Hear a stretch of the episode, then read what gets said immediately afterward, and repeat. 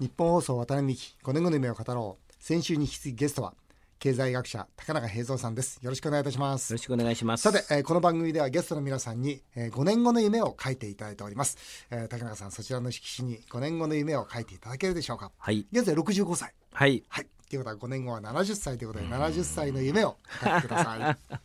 まあちょっとあの偏ってるかもしれませんが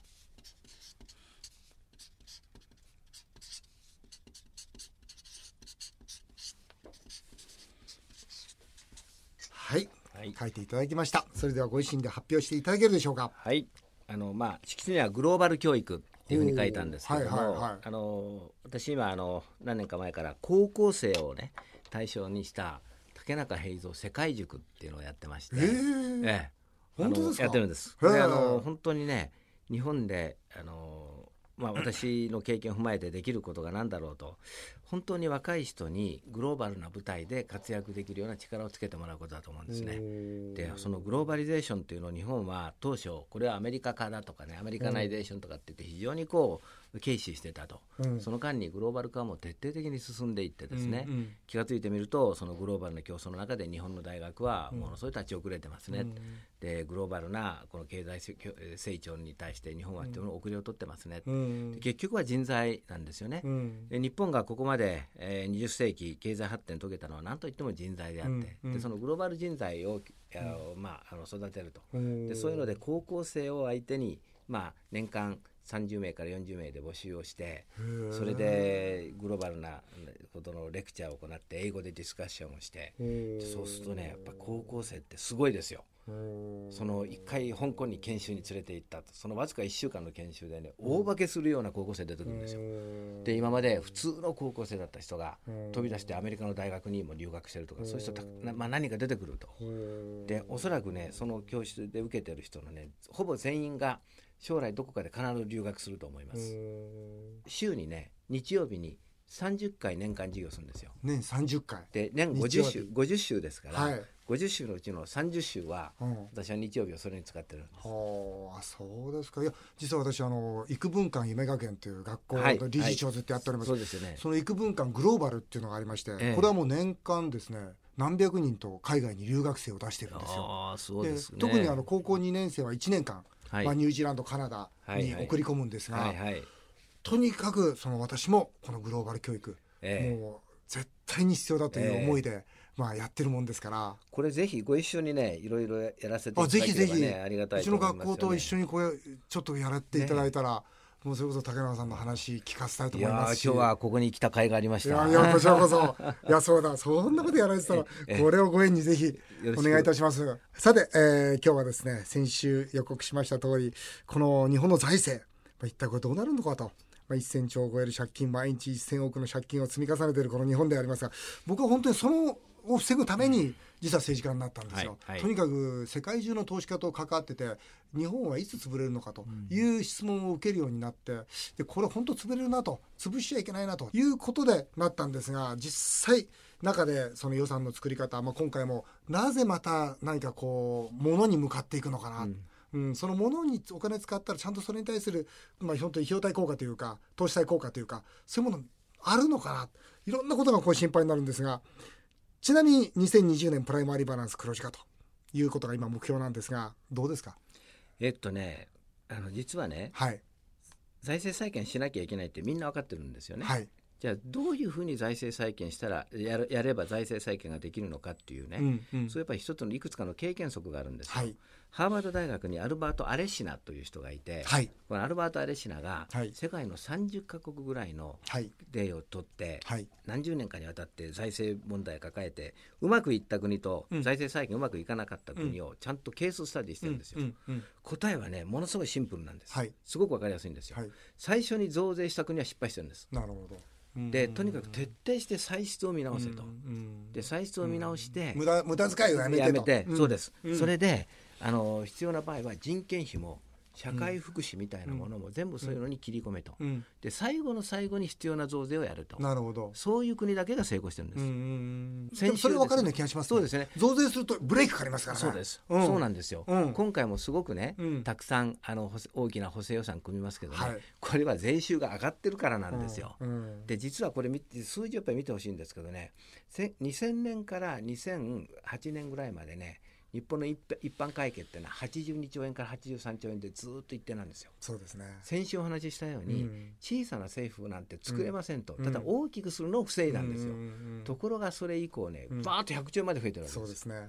だから当たり前ですけども歳出を増やさないようにうん。まずやらなきゃいけなくて、うん。それをやらないで、うん。えー申し訳ないけどやっぱり民主党政権の時にね、うん。それをやらないで増税先に決めちゃったんですよ。うん。でざ財政再建っていうのはね何をやるかじゃなくて手順なんですよ。うんその手順を間違ってるんですうん先に増税をするっていうのは。なるほどで実は日本だってうまくあのいった時期があるんです。うんこれ手前味噌になりますけども小泉内閣から第一次安倍内閣にかけてですね、うんこれあの GDP の 6%28 兆円あった赤字がうん。6兆円そうなんですよね。減るんですよ。すよね。この時増税してないんですよ。そうなんですよね。つまりまさにやるべきことは歳出を増やさないようにしながら、うん。一方で当時不良債権処理や優先民営化やってうん経済を良くしたと、うん。経済を良くすると自然に税収上がってきますから、うん。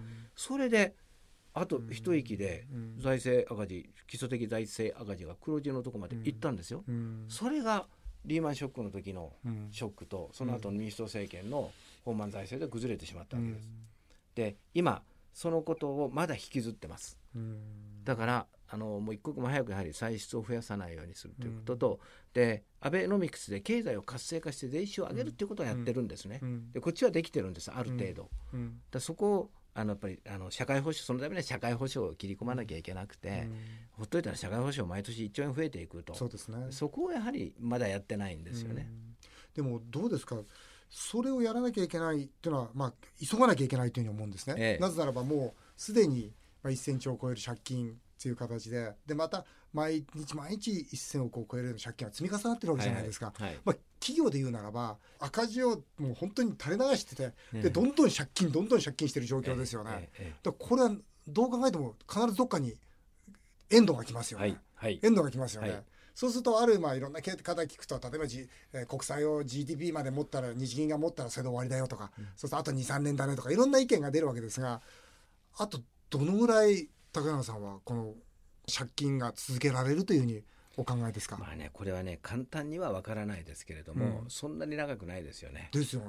であの財政赤字というのは、うん政府のマイナスの貯蓄なんですよね。はいで一方で民間のプラスの貯蓄があるからはい。民間のプラスの貯蓄が政府のマイナスの貯蓄を補ってるわけですけども、うん今その民間のプラスの貯蓄がうん高齢化でどんどんどんどん減ってきてそうでるわけですすよね。ね。どんどんどん減ってますね。減ってくるんですよね、はい。だからそのファイナンスだんだんこうできなくなることはもう間違いなくて、うん。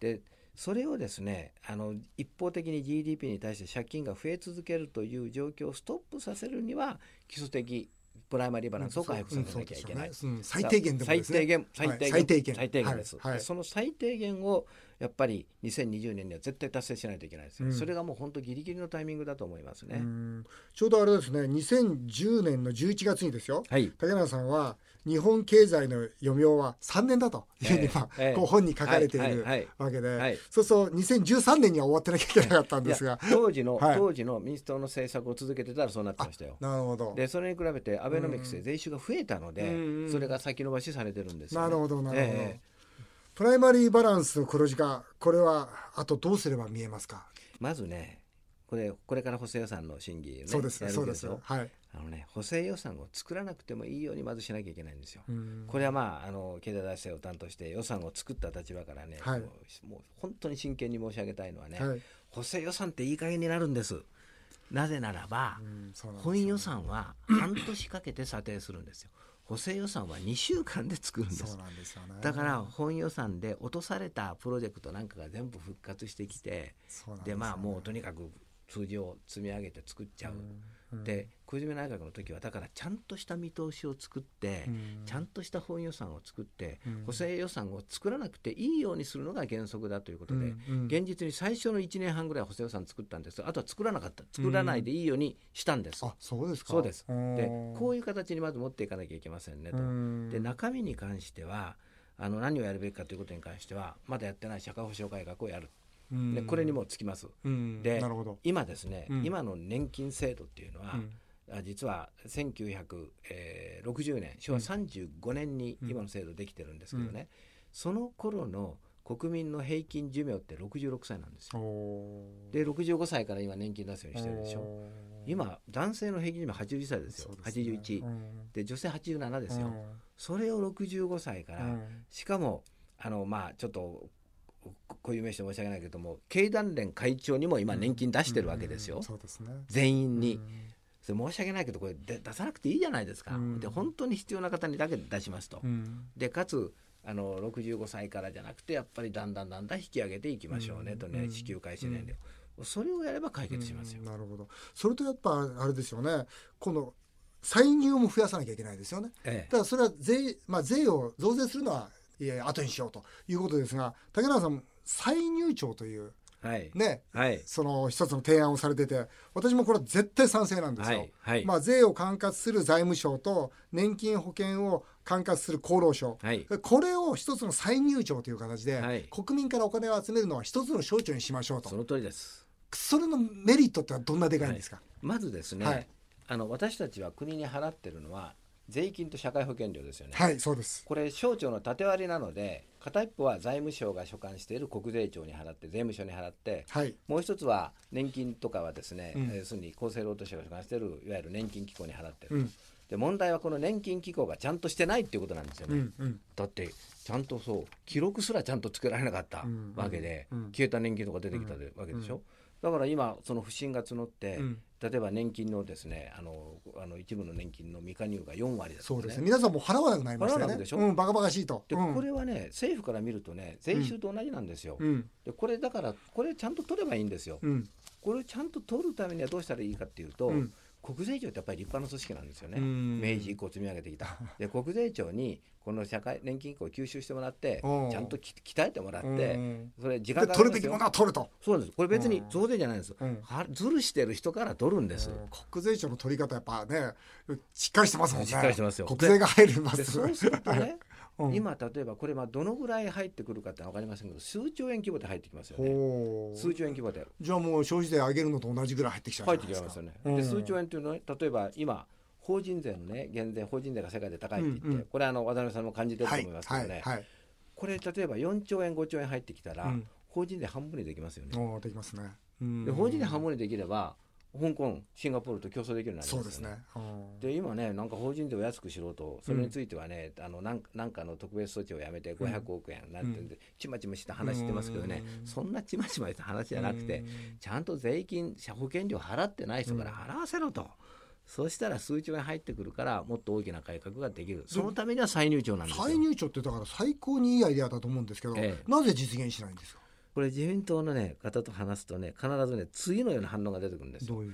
そのアイデアね悪くないんだけどね民主党が出した政策だからやんにくいえんだよね。そんなの関係ないよ関ね係ないですよね。関係ないですね。関係ないですよね。うん。そんなこと言ってる場合かっていう。うん。でこれは実はイギリスなんかでもやったしアメリカもそうなってますし、うん。だからその歳入庁をやるやるっていうのはあの非常に重要な政策。でこれこそが税と社会保障の一体化なんですよ。ああそっかそっかね、ん。財務省と厚労省ですからね、はい、でこれはまあししかしね役所の権限ですからね。権限争いですから。うん。これはあのか霞が関的にはねとんでもない話だということになりますよね。自分た。ちの縄張りがそうです、壊されると、はい、うん。特にまああの国家権力っていう言葉がありますけどね、うん。普通国家権力っていうと税と警察なんですよ。うん。でその税を財務省がこう持ってるっていうことは、まあ、財務省が権力を持ってるっていうことにある程度なるわけで、うん。それをもし手放せというようなことになるとこれはやっぱりなかなか大変ですよね。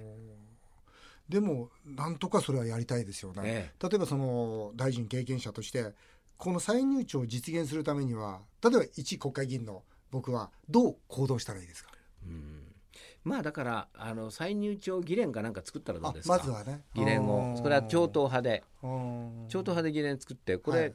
これ縦割りからちゃんとしたことにやりましょうって言うんだから表向き反対する理由ないんですよね、うん。少なくとも国会議員の立場から、はい。だからね。で民主党はそれを政権公約で掲げたんだから、うん。超党派でできるんじゃないですか。そうですか。いや面白い。いいアイデア聞きました、うん。ええ。あとやっぱり今どうしてもこの所得税を例えば最高税率をそれ引き上げていくというような動きが今あるわけです。つまり格差が広がっていると。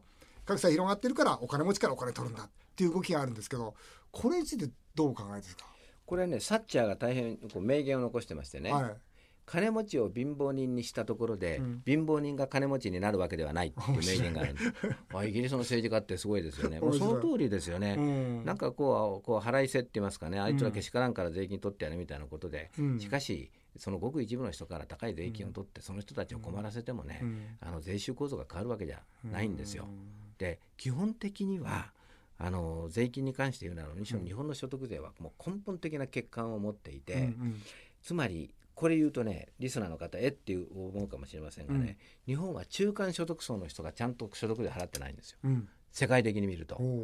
税率10%以下。はい。税率が 10%5%0% はいの人っていうのがはい。納税者の中でどのぐらいの割合いるかっていうねはい。国際統計があるんですよ。はいはい。教えてください。で定率の納税者ですよね、イギリスは15%しかいませんおーでドイツアメリカは3割から4割です。